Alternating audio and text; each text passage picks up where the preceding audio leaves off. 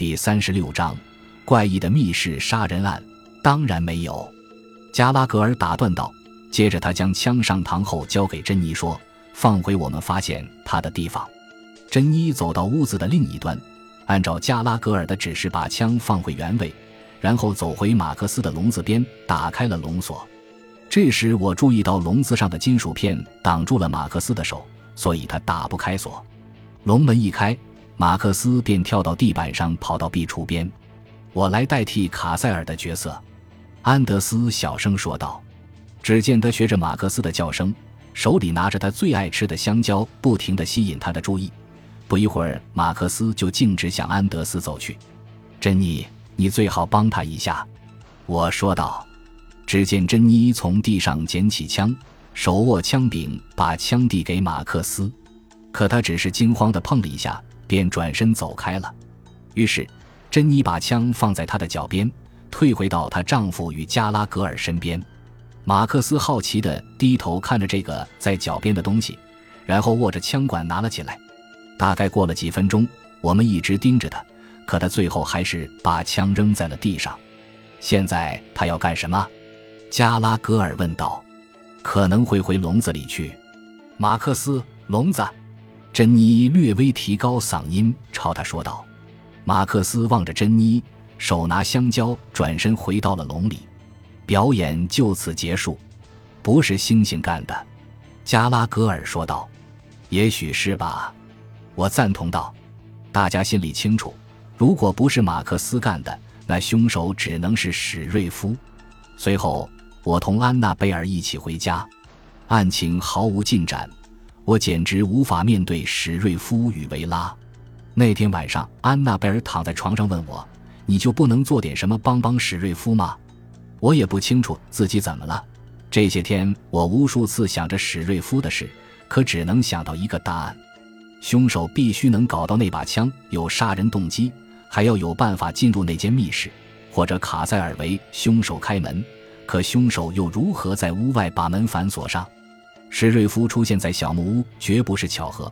卡塞尔打电话告诉他说，有可疑的人在屋前徘徊，那就是我不太能理解的地方了。难道是凶手逼迫卡塞尔打电话，以此引诱史瑞夫上钩？不久后，我们入睡了。醒来时，我隐约记得自己做了个稀奇古怪的梦。梦中，一只猩猩拿着秒表在不停地追赶我。自从史瑞夫的事发生后。我几乎没有开诊，我打算这周五一整天待在办公室里。可我刚到办公室，秘书艾普尔就跑来告诉我，维拉匆忙打电话来找我。于是我立刻拨通了他家的电话。维拉吗？我是霍索恩。发生什么事了？选举委员会的人让我丈夫退出竞选，他们现在和市长待在我家，说是下周二选举之前。他们有办法找到新的候选人，维拉慌张地说道：“那不切实际。”维拉，选票都已经印好了，我知道。可委员会的人说，如果今晚能让新候选人在广播台发表演说，或许会有人支持他。新候选人是谁？洛伯·加拉格尔，他现在是代理部长，而且还是共和党人。可洛伯不是支持安德斯吗？事情有了变化。他叹着气说道：“我现在这儿有个病人，结束后我马上赶过去。我们必须做点什么。”一小时后我赶到时，史瑞夫家中乱作一团，几个共和党人与史瑞夫一起站在门廊前。史瑞夫看上去心情沉重。我快步走上台阶，他一看见我便走上前来对我说道：“他们要我退出竞选。”我已经知道了，我安慰道。刚才进来时，在后院碰到了加拉格尔，我尽力向他解释史瑞夫的处境，可他不予理睬。这都是你一手策划的吗，洛伯？他不快地答道：“我什么也没做。委员会那些人昨晚找到我，吩咐我这么做。就在昨天你那个实验失败后，那可不是什么失败的实验。”我故作镇定道：“卡塞尔死了，但那绝不会是史瑞夫干的。”我要你再次恢复犯罪现场，那不可能，萨姆。再是结果还是一样，肯定有效。这次我亲自扮演凶手。他迟疑片刻说道：“委员会的人不会同意。市长在吗？在屋里。我立刻进屋找到市长，他正与维拉一起待在厨房里。一切都已经决定了，萨姆。共和党人不能让史瑞夫这个杀人嫌疑犯参加下周二的竞选。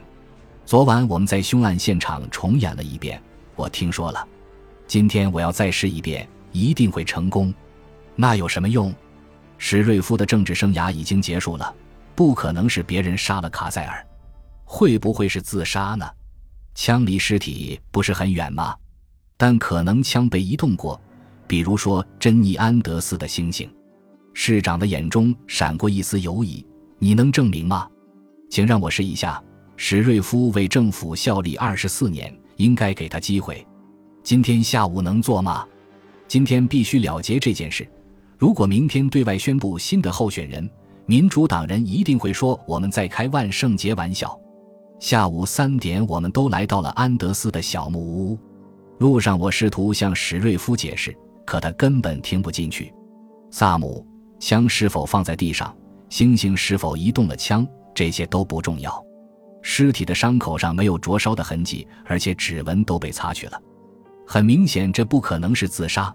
这一点我们都明白。我这么做只想多争取点时间。只要回答我一个问题：你知道卡塞尔是如何死在那个密室里的吗？我不确定。不过我必须得向自己和其他人做个交代。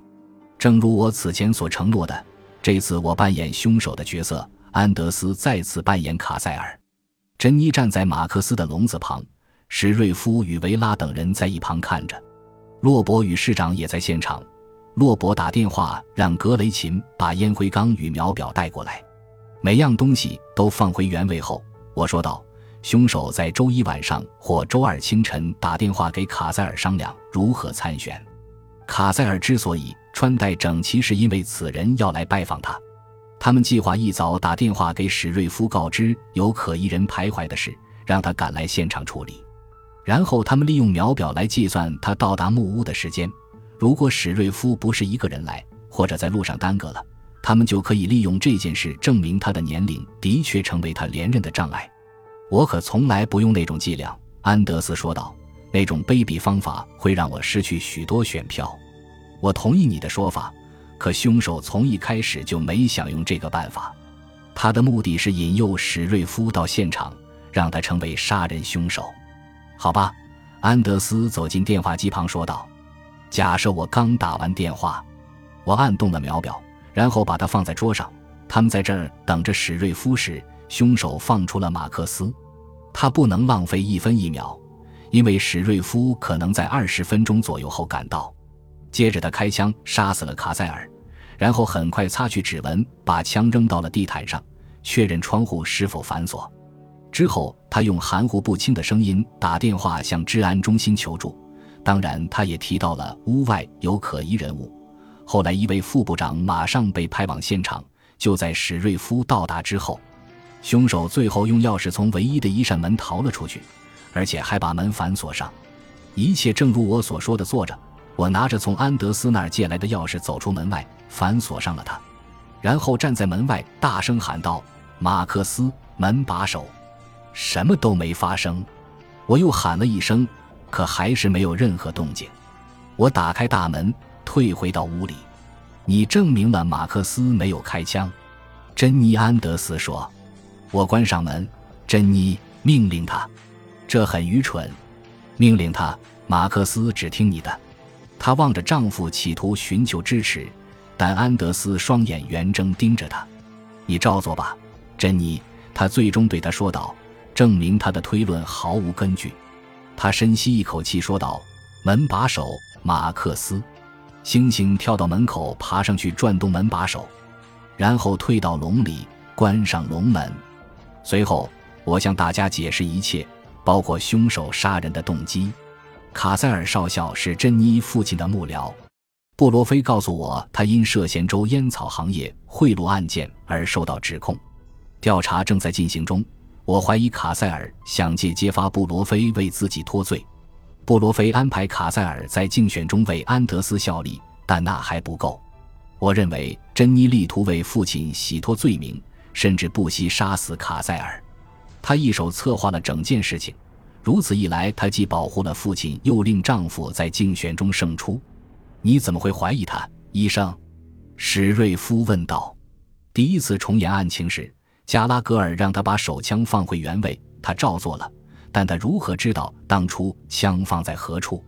他告诉我自己前去木屋放出马克思时枪已经被拿走了，这让我怀疑他。我想到加拉格尔到现场时，秒表为什么还在走？如果卡塞尔受到蒙蒂为史瑞夫的到达计时，这恰恰为那个电话提供了合理的解释。只有现在或以前的雇员才能拿到保险柜里的手枪，这样一来，前任复制的妻子也有嫌疑。他必定在保险柜打开时拿走了手枪，而跟他在一起的安德斯却对此浑然不觉。你为什么这样说？如果安德斯知道妻子拿走了手枪，肯定会怀疑他就是凶手。我觉得他至今还被蒙在鼓里。还记得吧？安德斯周一晚上在新康纳斯，所以他一人独自在家。珍妮被捕的消息令安德斯的竞选功亏一篑，尽管选票已全部印好。但他主动退出竞选，史瑞夫·莱恩斯以绝对优势连任治安部长一职。同日，前线传来蒙哥马利将军在阿拉曼战役中大获全胜的消息，前景一片光明。感谢您的收听，喜欢别忘了订阅加关注，主页有更多精彩内容。